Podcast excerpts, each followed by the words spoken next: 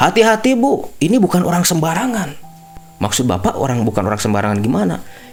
Ini bukan, ini udah bukan jin lagi bu. Saya bisa saya kira ini iblis bu. Nelpon dengan nada yang marah. Heh bu, jangan macam-macam sama saya. Mau berapa orang pun yang ngerukia nggak bakal mempan ke saya.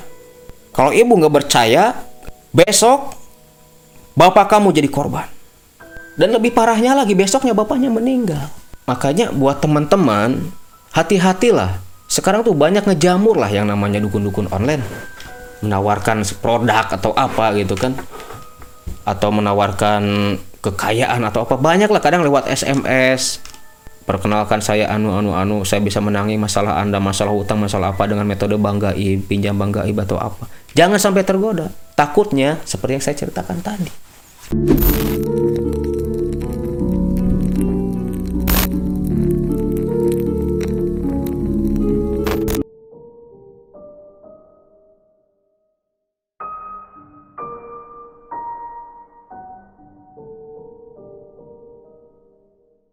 Assalamualaikum warahmatullahi wabarakatuh. Waalaikumsalam warahmatullahi wabarakatuh. Nah, Kang, untuk video kali ini Kang Maman mau bercerita tentang apa, Kang?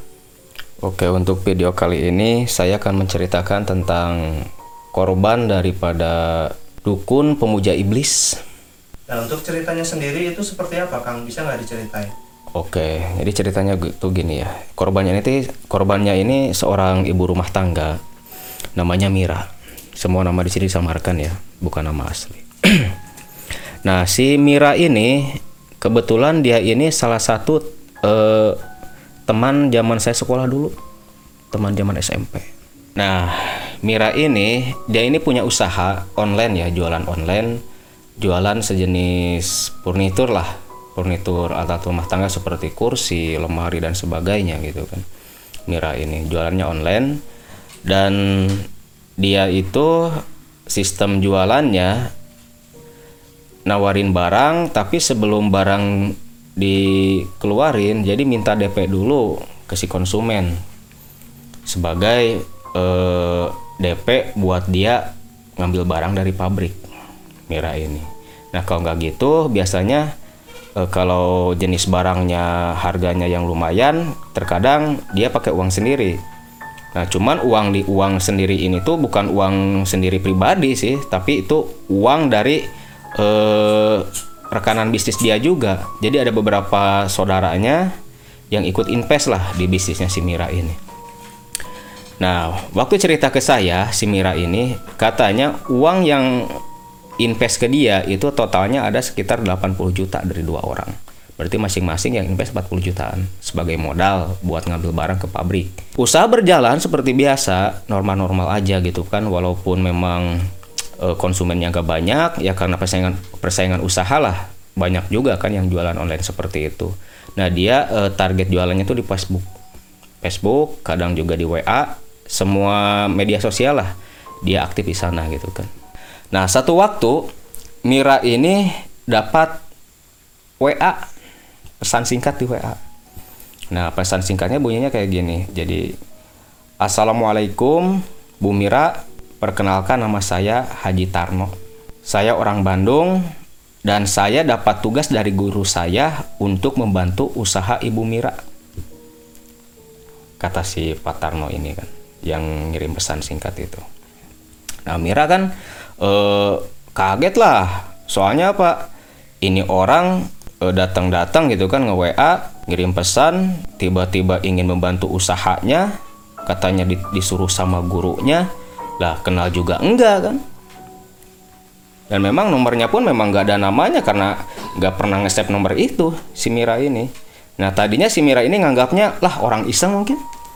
Masa sih ada orang nggak kenal nggak apa? Bilang mau bantu usaha saya emang mau bantu gimana? Gitu kan nawarin modal atau apa gitu kan. Nggak dibalas sama si Mira ini. Tapi itu bukan sekali sampai tiga kali datang WA seperti itu. Bunyinya sama. Jadi si patah si Haji Tarno ini dia dapat tugas dari gurunya katanya suruh ngebantu usahanya si Mira. Nah saking penasarannya si Mira pada akhirnya dia balas juga tuh WA mohon maaf Pak Haji memangnya Pak Haji mau bantu kayak gimana mau bantu nanam modal apa gimana? Gitu. Kata si Mira ini kan uh, balasan WA-nya kata si Mira tuh jadi Pak Tarnonya bilang gini si Haji Tarno ini saya bantu Bu Mira secara ruhani. Kalau Bu Mira nggak percaya besok akan ada order lima orang yang masuk ke Bu Mira. Wah masa sih Pak? Ya coba aja kalau nggak percaya. Tunggu aja besok besok sebelum azan zuhur itu pasti ada lima orang yang pesan barang ke Bu Mira. Oh aneh kan, loh kok ini orang apa benar apa enggak gitu kan pikiran Mira ini. Masa sih bisa mastiin gitu gitu kan.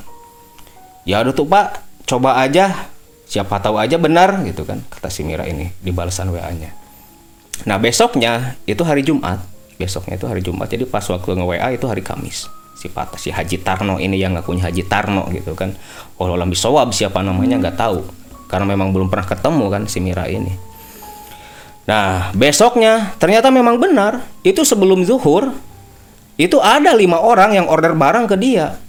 Ada yang order kursi sofa lemari sama spring bed order yang masuk tuh. Dan nominalnya lumayan kata Mira itu sekitar 20 juta totalnya dari lima orang itu Gak tahu jenis sofa seperti apa saya kurang tahu. Cuman kata si Mira itu waktu cerita ke saya e, waktu hari Jumat itu ada masuk order nominal sekitar 20 juta.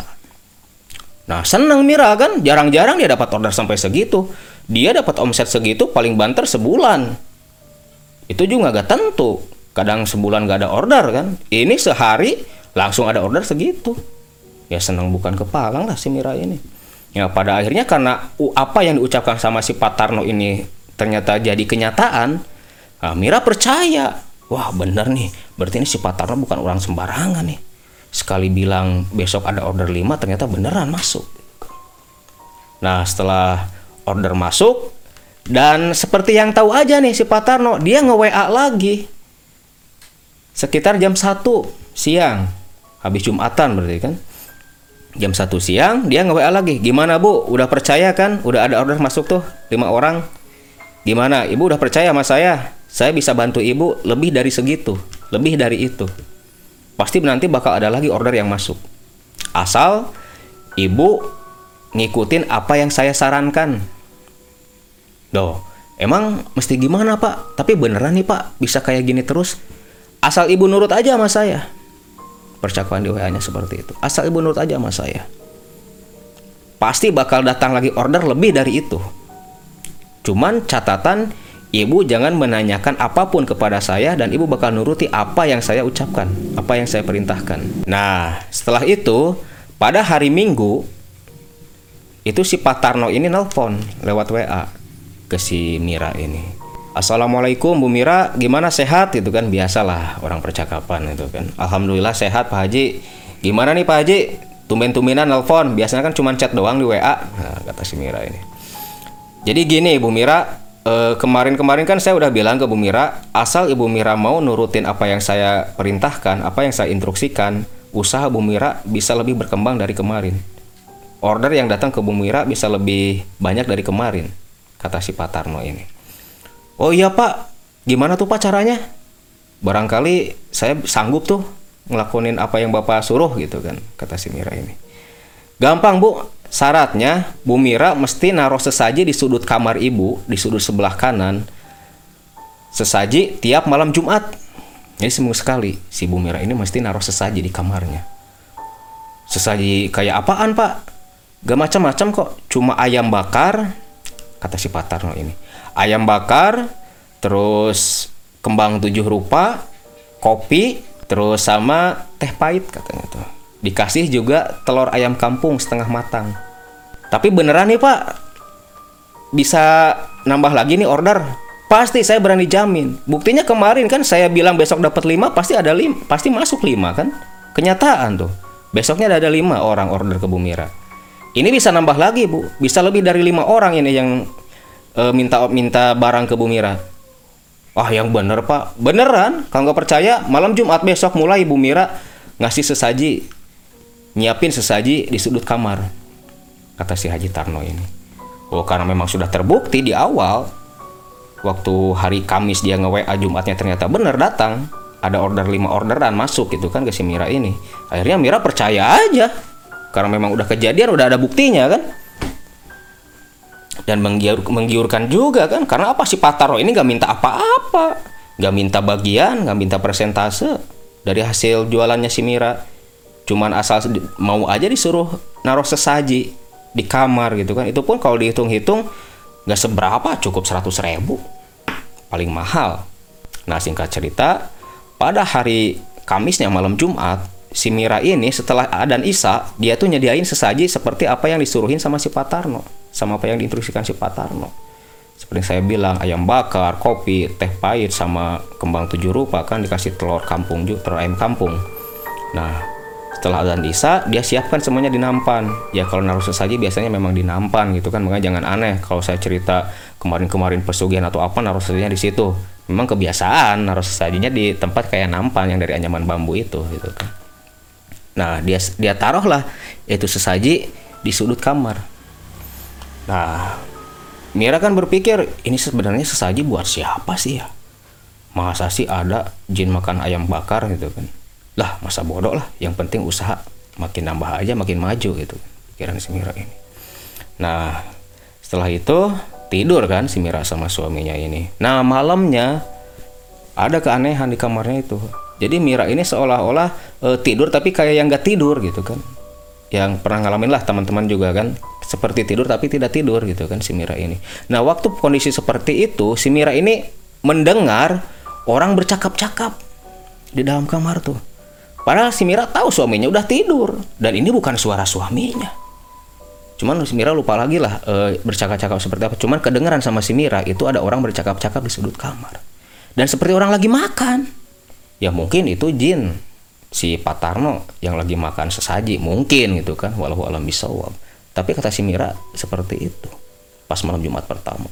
Mira Mira juga nggak berani buka mata, takut kan, takutnya pas buka mata, oh gitu kan, ada apaan gitu kan sudut kamar. Dia pajamin mata aja, lanjutin tidur sampai dia tertidur lelap. Nah besoknya hari Jumat ada telepon lagi dari si Patarno. Bu Mira hari Sabtu besok ada order lagi 10 orang bu yang bakal order minta barang ke Bu Mira. Oh ya bener pak, beneran kalau nggak percaya tunggu aja hari Sabtu. Kata si Patarno ini kan. Oh ya siapa, makasih pak. Ini kira-kira eh, saya mesti, mesti ngasih apa nih ke bapak sebagai rasa terima kasih saya? Gak usah ngasih apa-apa. Yang penting Bu Mira usaha lancar dan apa yang in- saya instruksikan Bu Mira jalani. Kata si Patarno ini kan. Singkat cerita hari Sabtu, memang apa yang dibilang sama si Patarno ini terjadi. Ada 10 order masuk ke dia. 10 order masuk ke dia. Yang 5 order aja 20 juta ini 10 berapa? Nah, saking senengnya si Mira gitu kan. dia langsung nelpon balik ke Patarno. Anehnya, ditelepon sama si Mira itu nggak nyambung. Nomornya tuh nggak nyambung. Kayak yang diblokir gitu kan. Nah, Mira mikirnya wah mungkin si Patarnonya lagi sibuk banyak pasien atau gimana gitu kan pikiran si Mira ini dia nggak ambil pusing lah karena apa Eh, Mira toh nggak rugi juga kan ruginya kan si Patarnonya nggak minta apa-apa sama si Mira. Cuman suruh naruh sesaji doang di kamar.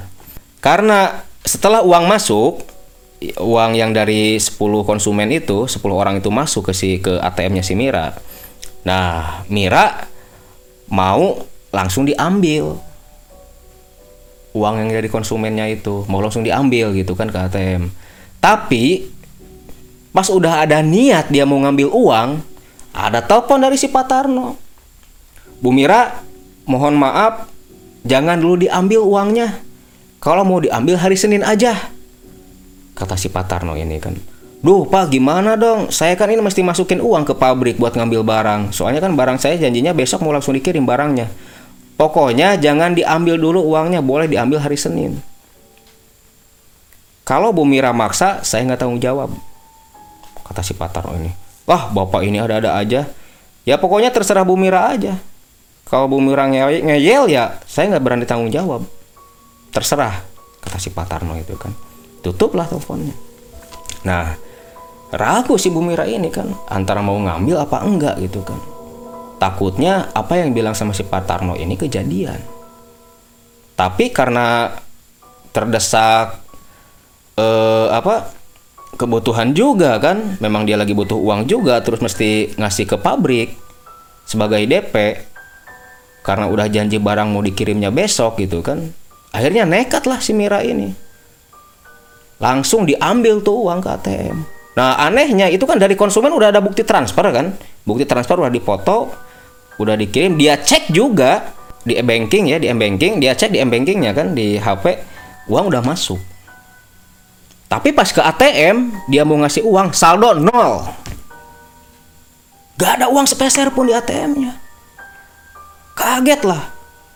Kalau kata orang Sunda mah sampai kapiuhan, pingsan gitu kan. Sampai pingsan si Bu Mira ini. Gimana nggak pingsan? Udah jelas-jelas di M-Banking itu uang udah masuk. Tapi pas cek di ATM mau ngambil uang nggak ada. Nah inilah. Saya sendiri juga sempat bingung waktu si Mira konsultasi ke saya. Sempat bingung saya baru kali ini saya nangani yang seperti itu. Ini kejadian sekitar ada mungkin tiga bulanan ke belakang lah sebelum saya pindah rumah gitu kan. Nah setelah itu dia dipayang kan sama satpam yang di ATM nah setelah dia sadar Mira duduk terdiam. Ditanya sama si satpamnya tuh ibu kenapa sampai pingsan? Ibu lagi sakit atau gimana? Kata si satpam itu enggak pak saya nggak lagi sakit saya cuma nggak tahu kenapa nih tiba-tiba pusing aja kepala pas di ATM oh ya udah tuh ibu istirahat aja nanti kalau udah baikan mending pulang aja bu. Apa perlu saya anterin? Kata si satpam bank itu. Gak usah pak saya bisa pulang sendiri kata Mira ini kan. Nah setelah dia agak tenang dia pulang. Pulang ke rumah dia langsung telepon si Pak Tarno tapi nggak aktif-aktif nomornya. Gak nyambung-nyambung di telepon tuh. Nah hari Senin Pak Tarno kan nelfon langsung si Tarno ini langsung nelfon ke si Mira ini pagi-pagi kata Mira tuh udah saya bilang kan bu itu uang jangan dulu diambil saya nggak tanggung jawab loh. Saya udah bilang duluan ke ibu. Duh pak, tolong dong pak, gimana ini pak caranya? Kok bisa sampai hilang gitu? Emang itu uangnya ke mana pak? Kata si Mira ini kan. Ya nggak tahu. Kan saya udah bilang ke Bu Mira, uang nggak boleh diambil, boleh diambil hari Senin. Kenapa ngeyel? Itu udah resiko. Saya kan udah bilang dari awal, jangan dulu diambil uangnya. Nah kalau menurut saya itu tipu dayanya, tipu daya, tipu daya dari si Pak Tarno ini. Nah setelah kejadian itu, timbullah pikiran dari si Bumira ini eh, bahwa ternyata mungkin ini cuman akalan-akalan si Patarno aja gitu kan. Akal-akalan si Haji Tarno aja. Duh, kalau gini caranya mendingan saya nyari orang meter aja nih supaya saya bisa lepas nih dari si Patarno gitu kan. Kalau dipikir-pikir ngasih sesaji juga kan musrik sirik hukumnya kenapa saya mau gitu kan pikiran si Mira itu Nah, setelah itu dia coba carilah dia paranormal gitu kan, perukiah lah. Katanya ke ustadz dia pertama kali datang ke ustadz. Nah, anehnya pas dia mau berangkat rukiah itu banyak kejadian yang memang sifatnya menghalangi dia untuk berangkat. Dari mulai uh, suaminya ngedadak sakit lah. Terus tiba-tiba ada komplain dari konsumen lah. Sampai dia mesti balik lagi ke pabrik ngecek barang gitu kan. Buat ngeganti barang yang udah dikirim gitu kan. Banyaklah kejadian-kejadian yang sifatnya menghalangi dia untuk berangkat. Tapi karena udah bulat keinginannya pengen lepas dari jerat si Patarno ini si Mira ini maksa. Dia datang ke salah satu praktisi perukiah ya di yang gak jauh lah dari tempat dia tinggal nah waktu dia berangkat ke rumah si praktisi, sampailah di rumah si praktisi ini, sampai proses rukiah. Waktu di rukiah, itu si perukiahnya sampai mental katanya tuh. Padahal si Mira ini gak merasakan apa-apa waktu di rukiah tuh. Tapi si peruki, si perukiah itu sampai mental terjengkang dari duduk bersilanya. Terjengkang dia sampai muntah darah. Kata Mira ini. Mira kan kaget. Bapak kenapa pak? Kok bapak sampai muntah gitu? Bu, ini sebenarnya ibu ini terlibat dengan siapa? Gak tahu pak, soalnya itu orang ngakunya ngakunya sih Haji Tarno pak, tapi saya nggak tahu nggak pernah ketemu. Dia nawarin bantuan ke saya lewat telepon, lewat WA. Hati-hati bu, ini bukan orang sembarangan. Kata si perukiah itu. Maksud bapak orang bukan orang sembarangan gimana? Ini bukan, ini udah bukan jin lagi bu. Saya bisa saya kira ini iblis bu Loh kok Bapak bisa bilang gitu? Nggak tahu lah, pokoknya menurut saya ini bukan bangsa jin lagi. Ini bukan bukan jin ecek-ecek katanya tuh. Ini kelas tinggi bu. Hati-hati ibu. Hati-hati katanya tuh. Lebih baik ibu perbanyak zikir aja, perbanyak ibadah aja. Mudah-mudahan dengan kuasa Allah ibu bisa terlindungi. Kata si perukiah itu kan. Nah Mira ya karena memang gak ada reaksi apa-apa ke dia, gak ada penyelesaian juga dari masalahnya, dia pamit pulang dari rumah si perukiah itu. Pamit pulang di jalan si Patarno ini nelfon nelfon dengan nada yang marah. Eh bu jangan macam-macam sama saya. Mau berapa orang pun yang ngerukia nggak bakal mempan ke saya kata si Patarno ini. Kalau ibu nggak percaya besok bapak kamu jadi korban Wah, si Mira kan kaget itu kan. Loh, Pak, kenapa ngelibatin ayah saya? Ayah saya ayah saya salah apa? Ya ini gara-gara Bu Mira udah berani melanggar apa yang saya instruksikan. Udah berani ngelawan saya. Kata si Aji Tarno ini. Pokoknya lihat aja besok. Bapak kamu yang jadi korban. Tutuplah langsung teleponnya sama si Pak Tarno ini. Kata Mira itu. Mira kan kebakar hatinya. Takut juga dia. Kalau sampai bapaknya kenapa-kenapa. Nah kebetulan memang si Mira sama bapaknya ini kan beda kota. Nah setelah dapat uh, telepon dari si Patarno seperti itu, Mira langsung berangkat ke rumah bapaknya, nggak nggak ke rumah lagi dia, nggak pulang ke rumahnya itu kan dia nelfon ke suaminya, Pak, saya mau langsung ke rumah si bapak, ada perlu, katanya bapak sakit, alasannya kayak gitu, biar diizinin kan sama suaminya. Dia langsung berangkat ke rumah bapaknya karena takut dengan ancaman si Patarno. Setelah sampai rumah bapaknya, ternyata beneran bapaknya ini lagi sakit. Dan sakitnya pun, kata si Mira ini, sakit yang memang belum pernah dialami sama si Batar, sama sama si bapaknya gitu kan. Jadi si bapaknya katanya itu sakit seperti orang stroke, seperti orang lumpuh. Padahal bapaknya nggak pernah ada riwayat darah tinggi, nggak pernah ada riwayat penyakit stroke. Tapi kenapa mendadak stroke gitu kan? Jadi kata ibunya, si bapaknya ini eh, lagi masuk, lagi mau ke air, ke WC gitu kan, ke kamar mandi, dia terpeleset dan setelah terpeleset, terpeleset, pingsan dan nggak bisa bangun lagi. Nah, pingsan dipayang ke tempat tidur setelah siuman dia nggak bisa bangun. Badannya keras seperti orang lumpuh. Badan bapaknya si Mira ini. Mira nangis kan. Nangis karena apa? Ingat dengan ancaman si Patarno. Dia terus coba telepon Patarnonya nggak aktif-aktif, nggak nyambung-nyambung. Dan lebih parahnya lagi besoknya bapaknya meninggal. Bapaknya langsung meninggal. Dan Mira yakin ini ulah si Haji Tarno. Nggak tahu haji beneran atau apa gitu kan cuman ngakunya kan di awal saya bilang dia ngakunya haji gitu kan.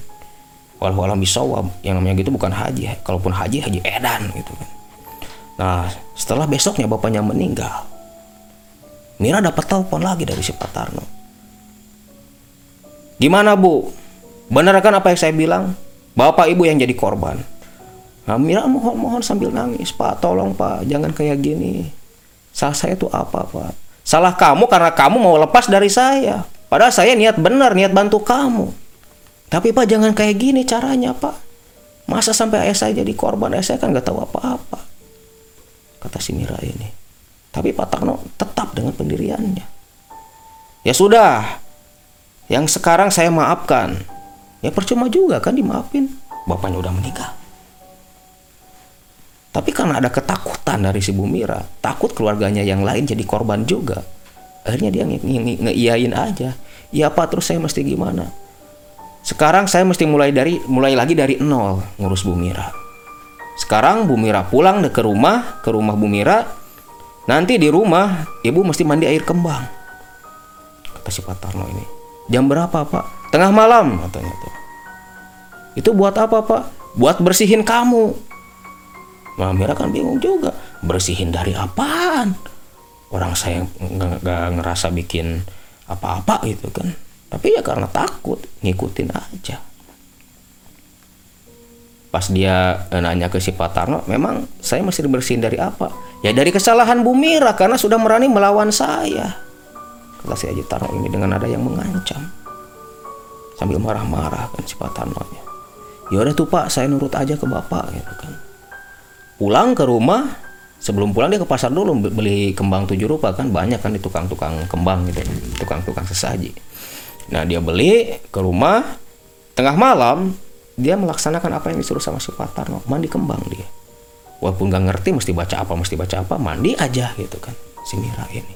Nah setelah mandi kembang langsung ada telepon dari Pak Tarno nah sekarang ibu ganti baju masuk ke kamar setelah di kamar ibu jangan pakai baju. Selembar pun. Wah kaget Mira maksudnya pak ya pokoknya ikuti aja instruksi saya. Masuk kamar ibu jangan pakai baju selembar pun. Sekarang ganti baju tapi di kamar kamu nggak boleh pakai baju. Kata si Pak Haji Tarno ini. Nah setelah itu si Bu Mira ini masuk ke kamar kan. Masuk ke kamar ikutilah apa yang diteruskan si Pak Tarno buka baju dia. Nggak pakai baju selembar pun. Nggak pakai ada nggak ada benang satu lembar pun di tubuhnya. Nah setelah itu masih kondisi lagi nelpon kan. Nah terus pak sekarang saya udah buka baju saya mesti ngapain? Sekarang kamu tidur bahan dan baca ini Nah, jadi katanya si Bumiranya kan waktu datang ke saya, ke konsultasi ke saya, waktu cerita ke saya dia lupa lagi apa yang dibacanya. Cuman katanya itu sejenis mantra lah. Nah, itu dibaca berulang-ulang terus sampai dia tertidur. Kata si Patarnonya, baca terus berulang-ulang sampai dia tertidur. Nah, setelah itu memang pagi-paginya ini anehnya itu si Patarno seperti mengetahui apa yang yang jadi aktivitas si Bumira ini seperti dipantau lah.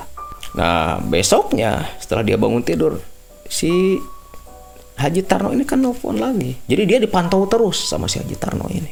E, bilang kayak gini, Bu, udah saya asalin lagi ke semula. Besok hari Senin mulai ada lagi order yang masuk. Kata si Haji Tarno ini. Makasih Pak, makasih. Yang penting saya usaha jalan, keluarga nggak ada yang terlibat. Kata si Mira ini. Nah terus saya mesti ngapain Pak? Mulai sekarang sesaji jalan lagi. Sesaji jalan lagi. Jadi mesti nyajian lagi dia tiap malam Jumat. Kemarin kan dia sempat berhenti karena menolak gitu kan.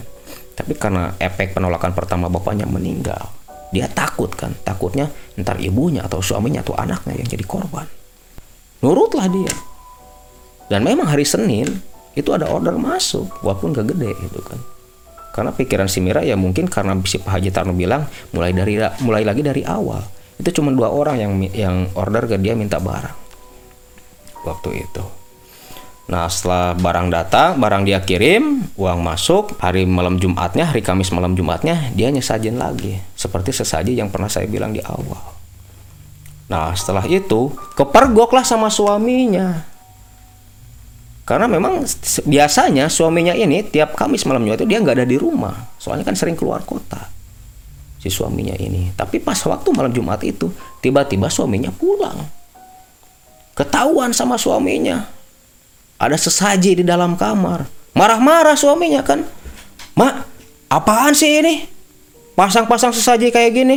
Mamuja, kata suami ini. Ah, bingung Mira kan. Bingung Mira. Mesti jawab gimana. Sampai gagap dia kan. Karena bingung mau ngomong apa, kaget juga. Karena biasanya suami nggak pulang marah-marah si suaminya ke si Mira ini sampai dibentak-bentak. Digoblok-goblok katanya tuh kata Mira waktu cerita ke saya sama suaminya. Marah banget suaminya. Dipaksa lah si Mira buat cerita. Kenapa bisa pakai bisa sampai pasang eh, apa pasang sesaji seperti itu? Diceritakan sama Mira. Taunya suaminya kan bapaknya mertuanya meninggal biasa aja karena memang sakit kan stroke gitu kan tapi bapak suaminya memang nggak tahu bahwa ada ancaman dari si Haji Tarno ini. Nah setelah mendengar cerita dari si Mira seperti yang saya ceritakan di awal dari awal tadi, suaminya kan kaget, kaget, marah. Kenapa sih mama ini teledor amat jadi orang? Tawaran-tawaran kayak gitu jangan pernah diterima mak itu. Malah makan mama sendiri kan yang kena jeratnya sekarang, kena akibatnya sampai bapak meninggal. Kalau udah gini mau gimana? Kata suami ini. Ya terus pak mau gimana lagi, udah terlanjur. Coba tuh bapak cari solusi gimana bantuin mama gitu. Kata si Mira ini. Nah ingat si suaminya ini, suaminya si Mira ini bahwa dia itu punya guru ngaji lah. Cuman guru ngajinya ini memang sering ngobatin juga. Ya udah mak, besok kita ke guru ngaji bapak. Mudah-mudahan aja guru ngaji bapak punya solusi. Kata guru ngajinya ini. Nah besoknya langsunglah berangkat ke, ke tempat guru ngajinya si suaminya si Mira. Nah pas sampai di halaman rumah si guru ngajinya ini, guru ngajinya suaminya ini guru ngajinya ada di luar. Dia ngelihat si Mira sama suaminya seperti orang yang kaget. Kaget dia. Wah, gimana aja wajah orang yang kaget yang shock gitu kan. Tapi nggak bilang apa-apa. Eh kamu jang sini tumben kamu ke sini sama istri? Iya pak sama istri. Masuk ke rumah. Kamu terlibat apa? Langsung ngomong kayak gitu. Jadi seperti yang udah tahu guru ngajinya si suaminya si Mira ini. Kamu terlibat apa jang? Bukan saya sebenarnya Pak Haji yang terlibat. Ini istri saya. Coba ceritain. Nah diceritain lah sama si Mira ini. Kejadiannya seperti apa? Awalnya gimana? Sampai bapaknya jadi korban. Setelah itu si Pak Hajinya kan ya udah coba bapak tangani. Kata si Pak Haji ini yang guru suaminya si Mira kan bukan si Tarno. Nah setelah ditangani sama kejadiannya seperti waktu si Mira rukiah pertama. Sampai muntah darah juga. Dia bilang ke si Ujang Jang hati-hati loh. Ini bukan orang sembarangan. Maksudnya gimana Pak Haji? Kamu tahu sendiri Pak Haji sampai muntah darah gini ini bukan orang sembarangan hati-hati kamu. Kenapa kamu malah mau sih terlibat sama orang kayak gitu? Ya nggak nggak tahu lah Pak Haji. Istri saya tuh. Iya nih Pak Haji. Memang saya nggak tahu kalau bakal jadi kayak gini. Kalau kayak gini jadinya saya nggak bakal mau Pak Haji. Soalnya memang di awal-awal dia nggak pernah minta apa-apa. Cuma nyuruh saya naruh sesaji doang. Dan apa yang dia ucapin memang terjadi Pak Haji. Waktu pertama kali dia bilang bahwa besoknya saya bakal dapat order memang ada order masuk kata si Mira ini hati-hati aja kamu kata si Pak Hajinya kan. Ya udah sekarang terus terang aja Pak Haji nggak sanggup nanganin ini. Kamu pulang aja. Pulang? Berdoa aja mudah-mudahan kalian semua dilindungi kata si guru ngajinya suaminya ini. Nah setelah itu pamitan lah si Ujang sama si Mira. Pamitan pulang lagi ke rumah. Sampai di rumah Pak Tarno nelfon dan kebetulan suaminya masih di samping samping si Mira. Telepon dari siapa mak ini pak dari si Haji Tarno. Sini papa yang nerima gitu kan. Kamu yang udah ngancam keluarga saya kamu yang udah bunuh ayah mertua saya. Mau kamu gimana gitu kan. Kata suaminya si Mira ini si Ujang. Tapi nggak jawab. Nggak jawab si Haji Tarno yang nggak jawab. Malah dimatiin teleponnya. Loh kok mah malah dimatiin? Ya mungkin nggak mau kalau bapak yang nerima kasihlah lagi HP-nya si Mira tapi nggak ada nelfon lagi. Nelponnya pas malam hari suaminya udah tidur. Jadi kayak yang tahu si Haji Tarno ini. Saya juga sempat bingung lah benar-benar bingung. Ini orang. Memang sih biasanya kalau dukun-dukun kayak gitu yang sering melakukan praktik seperti itu memang biasanya nggak jauh beda sama tukang santet. Biasanya dia naruh hodam di rumah rumah si target atau si korban. Yang istilahnya ngasih laporan ke si dukunnya gitu kan. Kalau ada apa-apa terjadi pasti ngasih laporan jenis mata-mata atau CCTV lah. Kalau bahasa kalau simpelnya CCTV aja lah gitu kan yang kayak gitu itu. Jadi ngasih laporan terus secara kontinu ke si dukun yang punya kodamnya gitu kan. Nah malamnya nelpon. Dia marah si Pak Tarno itu seperti waktu per yang pertama rupiah pertama. Dan ngancam lagi. Ngancam lagi apa?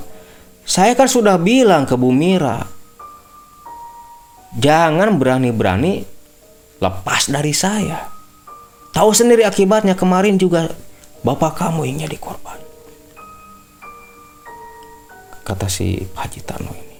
Wah Mira sampai nangis-nangis kan. Memohon-mohon ke si Pak Tarno. Minta maaf itu kan. Nah lucunya masih dimaafin sama si Haji Tarno ini. Ya mungkin iblis juga punya rasa kasihan mungkin. Tapi nggak tahu kan. Dia pasang jerat seperti apa. Intrik doang kalau menurut saya. Nah, setelah uh, perbincang-bincang sama si Pak Tarno, mohon-mohon minta maaf, terus dimaafin sama si Pak Tarno, mulailah dia jalan lagi usaha, dimulai lagi usahanya karena sempat tertunda kemarin-kemarin itu kan. Nah, cuman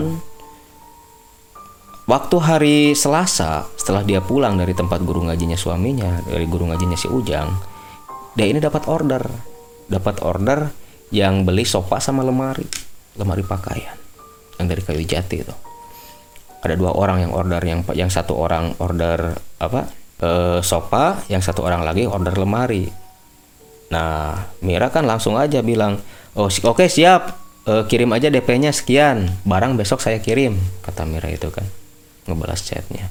Nah setelah gitu si Haji Tarno setelah si Mira transaksi Haji Tarno nelfon Bu jangan kirim barang besok. Kalau barang besok dikirim saya nggak tanggung jawab kata si Haji Tarno. Loh memang kenapa pak? Pokoknya jangan kirim barang besok aja katanya. Kalau mau kirimnya hari Kamis. Jangan besok. Ya udah tuh Pak Haji saya usahain. Tapi si Mira sebenarnya udah mau nurutin si Haji Tarno ini. Karena apa? Kejadiannya waktu itu aja kan uang sampai menghilang takut sebenarnya Mira. Tapi karena sudah janji ke konsumen konsumennya udah eh, dia kan eh, can- cancel pengiriman kan ke konsumennya itu. Mohon maaf pak bu barang nggak jadi saya kirim besok. Wah langsung sewot kan. Si konsumen nih pertama udah ngasih DP udah janji udah dijanji juga kan udah dijanjiin. Barang dikirim hari Rabu. Marah-marah lah si konsumennya. Gak mau tahu bu pokoknya barang mesti dikirim besok. Kalau nggak dikirim besok uang kembalin aja. Oh Mira kan bingung udah lama nggak dapat order sekarang dapat order.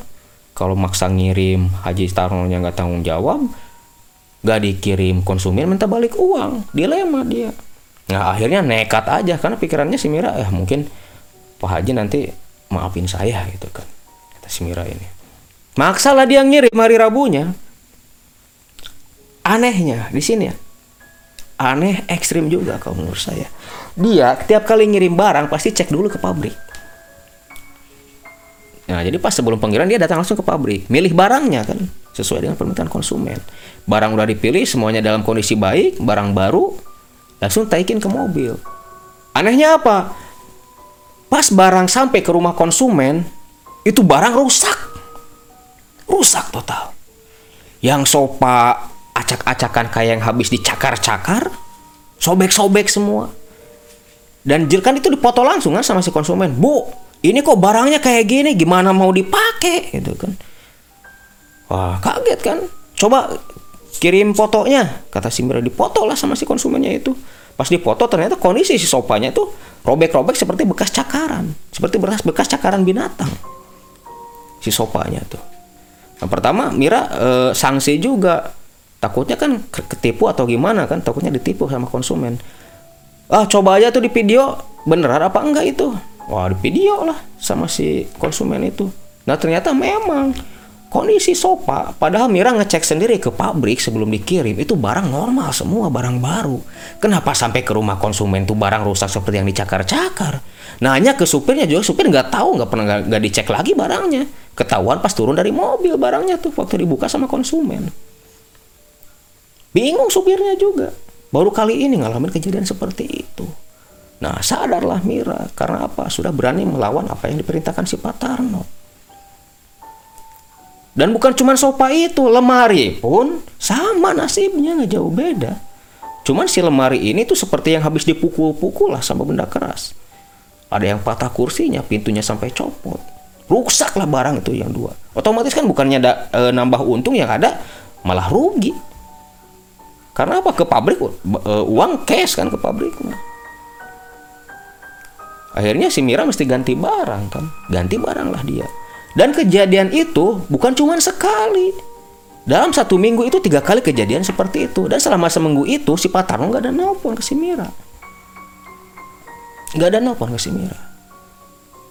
Berapa kali kejadian terus seperti itu. Sampai apa? Sampai pada akhirnya uang tabungannya pun habis buat ganti barang. Si Mira ini. Uang tabungan habis. Nah, parahnya lagi setelah eh, dia ganti ganti duit kan ke pabrik beli barang baru buat ganti ke konsumen uang kan habis semua dia. Jangan kan untung yang ada malah buntung gitu kan. Nah parahnya lagi dua rekan bisnisnya yang ngasih yang invest uang ke dia yang 80 juta itu si Wulan sama si Dimas namanya tuh. Masih satu kota sama dia. Itu nagih ke dia karena tadi awalnya dijanji, dijanjikan e, dikasih 10% dari hasil penjualan, belum masih ngasih. Kenapa mau ngasih gimana? Yang ada aja dia rugi, ganti barang mulu. Nah, nagih. Nagihnya pun karena memang si Wulan sama Dimas ini punya keperluan lah, keperluan mendesak dan butuh uang. Mira kan bingung mau nyari ke mana. apalagi mesti ada hari itu juga karena bingung Mira ini akhirnya dia nekat pinjam uang ke rentenir. Si Mira ini. Pinjam uang ke rentenir. Dia pinjam 100 juta. Dengan bunga 10% berarti 10 juta satu bulan. Nekat dia pinjam uang. 100 juta ke rentenir. Dengan jaminan rumah yang dia tinggali. Dan si rentenir ini yang ngasih gitu aja. Karena apa? Tahu usahanya Mira lumayan lah pasti kebayar gitu kan apalagi ini udah ada jaminan sertifikat rumah juga. Dikasih uang 100 juta sama si rentenir itu tetangganya dia. Nah setelah itu uang yang 80 juta dibalikin sama si Mira. Biar aman lah pikiran Mira tuh. Uang dibalikin yang 20 juta sisanya dia pakai modal lagi. Konsumen tetap ada ada order lagi masuk. Tapi anehnya ya gitu order masuk tapi barang pas dikirim kejadiannya sama rusak lagi. Gak ada yang benar tuh barang. Padahal udah jelas-jelas dengan mata kepala sendiri dia lihat di pabrik itu barang baru semua. Mira ini. Setelah itu pada akhirnya dia nggak bisa bayar hutang ke si rentenir rumahnya disita. Suaminya sampai angkat tangan nggak bisa bantu. Marah-marah sampai udah ada bahasa mau nyerai lah suaminya ini. Tapi karena melihat anak udah gede. Kasihan sama nasib anak. Mengalah lah si suami ini masih memaafkan ke si Mira ini. Nah karena bingung rumah disita mau tinggal di mana? Akhirnya pindahlah dia. Pindah lokasi pindah tempat pindah tempat tinggal. Dia ngerantau ikut suaminya. Kebetulan suami suaminya ini ada tawaran kerja di pabrik kerupuk. Suaminya Mira ini di salah satu kota besar lah. Berangkat ngerantau ke suaminya eh ngerantau ke suaminya ngerantau sama suaminya ikut tinggal di mes lah bisa dibilang mes kontrakan itulah kontrakan kecil khusus untuk karyawan di pabrik kerupuk dia kerja di sana suaminya jualan kerupuk. Mira berhenti dari jualan onlinenya. Karena apa? Modal habis. Sampai bawa rumah disita nah setelah itu dalam kondisi terpuruk seperti itu Mira mau ngontak Pak Tarno gak bisa gak aktif-aktif nomornya mau nyari rumahnya nggak tahu alamatnya karena pernah bilang diam di mana diam di mananya si Pak Tarno ini. Nah setelah itu selang satu bulan setelah Mira pindah rumah ikut sama iya, ngerantau sama suaminya Pak Tarno ada ngontak lagi. Ngontak terus bilang apa? Bilang kayak gini gimana udah kerasa sekarang bu efek dari ngelawan saya kata si Haji Tarno ini Iya pak, tolong dong pak, jangan sampai jangan siksa saya sampai seperti ini. Saya udah nggak punya apa-apa, rumah udah disita. Suami penghasilan nggak seberapa. Saya anak mesti disekolahin. Buat kehidupan makan sehari-hari susah gitu kan. Kata si Mira ini. Nah setelah itu, Pak Patornya bilang, saya udah nggak mau lagi bantu usaha kamu karena kamu sudah berapa kali melanggar apa yang saya perintahkan. Ini semua akibat kelakuan kamu. Kata si Haji Tarno ini. Ini semua akibat kelakuan kamu. Kamu gak bakalan istilah istilahnya gini. Kamu gak bakalan dapat kesuksesan. Saya tutup rezeki kamu. Wah hebat ya. Ada dukun bisa nutup rezeki. saya tutup rezeki kamu. Saya tutup kehidupan kamu. Bakal kamu dapat kemajuan. Kata si Haji Tarno ini. Nangis kan si Mira ini. Mohon-mohon minta maaf segala macam.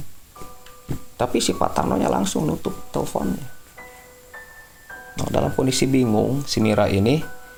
Nah waktu itu si Mira dalam kondisi bingung dia curhat ke salah satu temennya teman saya juga waktu SMP katanya dia curhat uh, ke temennya. Kebetulan temennya itu salah satu orang yang pernah konsultasi ke saya. Nah temennya itu bilang coba tuh ke si Kang Maman. Kang Maman mana? Ya, itu teman kita waktu SMP masa lupa gitu kan. Kan deket juga sama kita dulu kata temennya itu kan teman saya. Minta nomornya dong kata si Mira. Kasihlah nomor saya nomor HP saya sama teman saya dulu nah terus ngontak ke saya menceritakan apa yang seperti yang saya ceritakan tadi. Nah, saya juga sempat bingung lah. Soalnya apa? Baru pertama kali saya menangani kasus seperti itu, itu kan. Bingung juga saya nyari solusinya seperti apa. Nah, terus saya minta, kamu ada fotonya nggak? Mir, orang yang ngancem kamu itu, yang dukun itu, yang namanya si Aji Tarno. Gak ada Kang, dia di profilnya juga nggak pakai foto. Alamatnya tahu nggak? Nggak tahu Kang. Dan dia nggak pernah ngasih tahu ke saya tinggal di mana di mananya. Cuman dia bilang katanya dia dapat tugas dari gurunya suruh bantu saya. Tapi kalau misalnya orang bener Kang masa sampai ayah saya jadi korban sampai meninggal Kang? Ya udah saya coba cek aja ya. Walau alam bisa mudah-mudahan aja saya bisa bantu kata saya.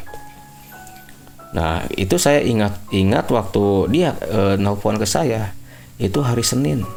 Senin pagi dia nelpon ke saya. Saya juga kan e, kaget loh kok ini ada nomor yang nelpon tapi nggak ada namanya gitu kan. Pas saya angkat oh ternyata teman saya waktu sekolah dulu itu kan waktu zaman SMP. Nah malamnya saya coba cek, saya coba cek minta petunjuk lah istilahnya gitu kan. Sebenarnya ini masalahnya apa walau alam bisawab namanya pandangan manusia itu kan kadang eh, tertutup lah terhijab. Kasamaran gitu kan tersamurkan tersamarkan gitu. Kadang kan pandangan manusia kadang tersamarkan gitu kan. Ya walau alam mungkin eh, entah itu betul apa tidak tapi berdasarkan pandangan saya waktu saya ngecek masalah si Mira ini ternyata menurut saya tapi ini ya ternyata pas saya cek ini si Tarno ini yang ngakunya haji itu itu memang sengaja. Sengaja apa? Sengaja memang sistem dia nyari tumbal itu seperti itu. Nyari tumbal itu caranya seperti itu. Canggih kan? Gak bakal ada yang nyangka loh. Numbalin orang dengan cara seperti itu. Ternyata si suami si bapaknya si Mira ini memang dijadiin tumbal sama si Pak Tarno dengan sistem yang memang menurut saya berbelit-belit ini jaringannya bagus benar-benar. Wah edan saya bilang tuh. Saya baru pertama kali lah ketemu sama orang seperti ini. Saya sampai ngusap dada kan. Allahu Akbar. Ternyata seperti yang pernah saya bilang di video yang Bobby ngepet yang namanya setan dari bangsa itu berimprovisasi ternyata benar. Banyak kasus-kasus seperti itu. Sistem penumbalan yang memang yang biasanya kan yang namanya tumbal itu kan biasanya matinya mendadak. Ini kan secara medis dicek sakit. Dan kondisinya pun memang seperti orang stroke. Walaupun memang awalnya nggak dari riwayat stroke. Itu cara penumbalan yang canggih kalau menurut saya. Kenapa enggak? Siapa yang bakal nyangka bahwa si itu ditumbalkan? Karena meninggalnya meninggal karena sakit nggak ada kejadian aneh ke si orang yang meninggalnya benar-benar canggih menurut saya gitu kan. Wah ini sistem baru nih saya bilang. Wah ini sistem baru nih. Nah setelah saya cek oke okay lah kalau kamu mau saya langsung telepon kan. Oke Mir kalau kamu mau kamu datang aja ke tempat saya. Biar nanti rukiah di sini. Tapi Kang yang udah-udah juga udah dua kali di rukiah muntah darah semuanya. Ya mudah-mudahan aja kita berdoa aja mudah-mudahan mudah-mudahan kalau sama saya bisa saya bilang gitu. Udah kamu datang aja ke saya. Ya udah kang saya mau ke tempat akang nanti aja hari minggu pas suami libur. Saya kalian bareng sama suami silaturahmi ke akang. Udah lama juga nggak ketemu Tasimir ini oke saya tunggu saya bilang. Pas hari minggu saya kan nunggu dia. Karena udah janjian kan mau ke rumah saya saya tungguin dia. Tapi pas jam 8 siang si Mira nelfon. Kang, mohon maaf saya nggak bisa ke tempat Akang. Kenapa? Saya sakit Kang semalaman muntah-muntah terus. Loh, kok bisa? Emang sakit apa kamu? Gak tahu Kang, saya ngedadak muntah-muntah terus semalam. Suami juga sama. Suami nggak bisa bangun sekarang. Coba video call aja. Sekarang saya cek gitu kan. Video call saya cek. Astagfirullahaladzim. Saya baru ngecek doang, lihat video call bertatap muka lewat HP gitu kan. Itu terasa banget energinya. Kalau nggak kuat saya muntah waktu itu juga saya juga nggak kuat astagfirullahaladzim ini apa nih? Ini apa nih?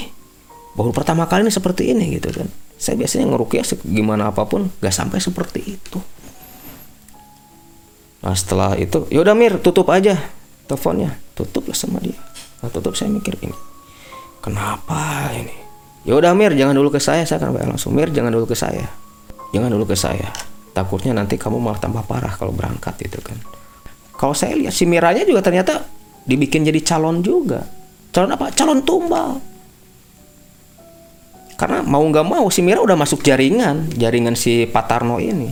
Dan saya lacak pun nggak kelacak si Patarno ini nggak kelacak. Secara batinnya nggak kelacak.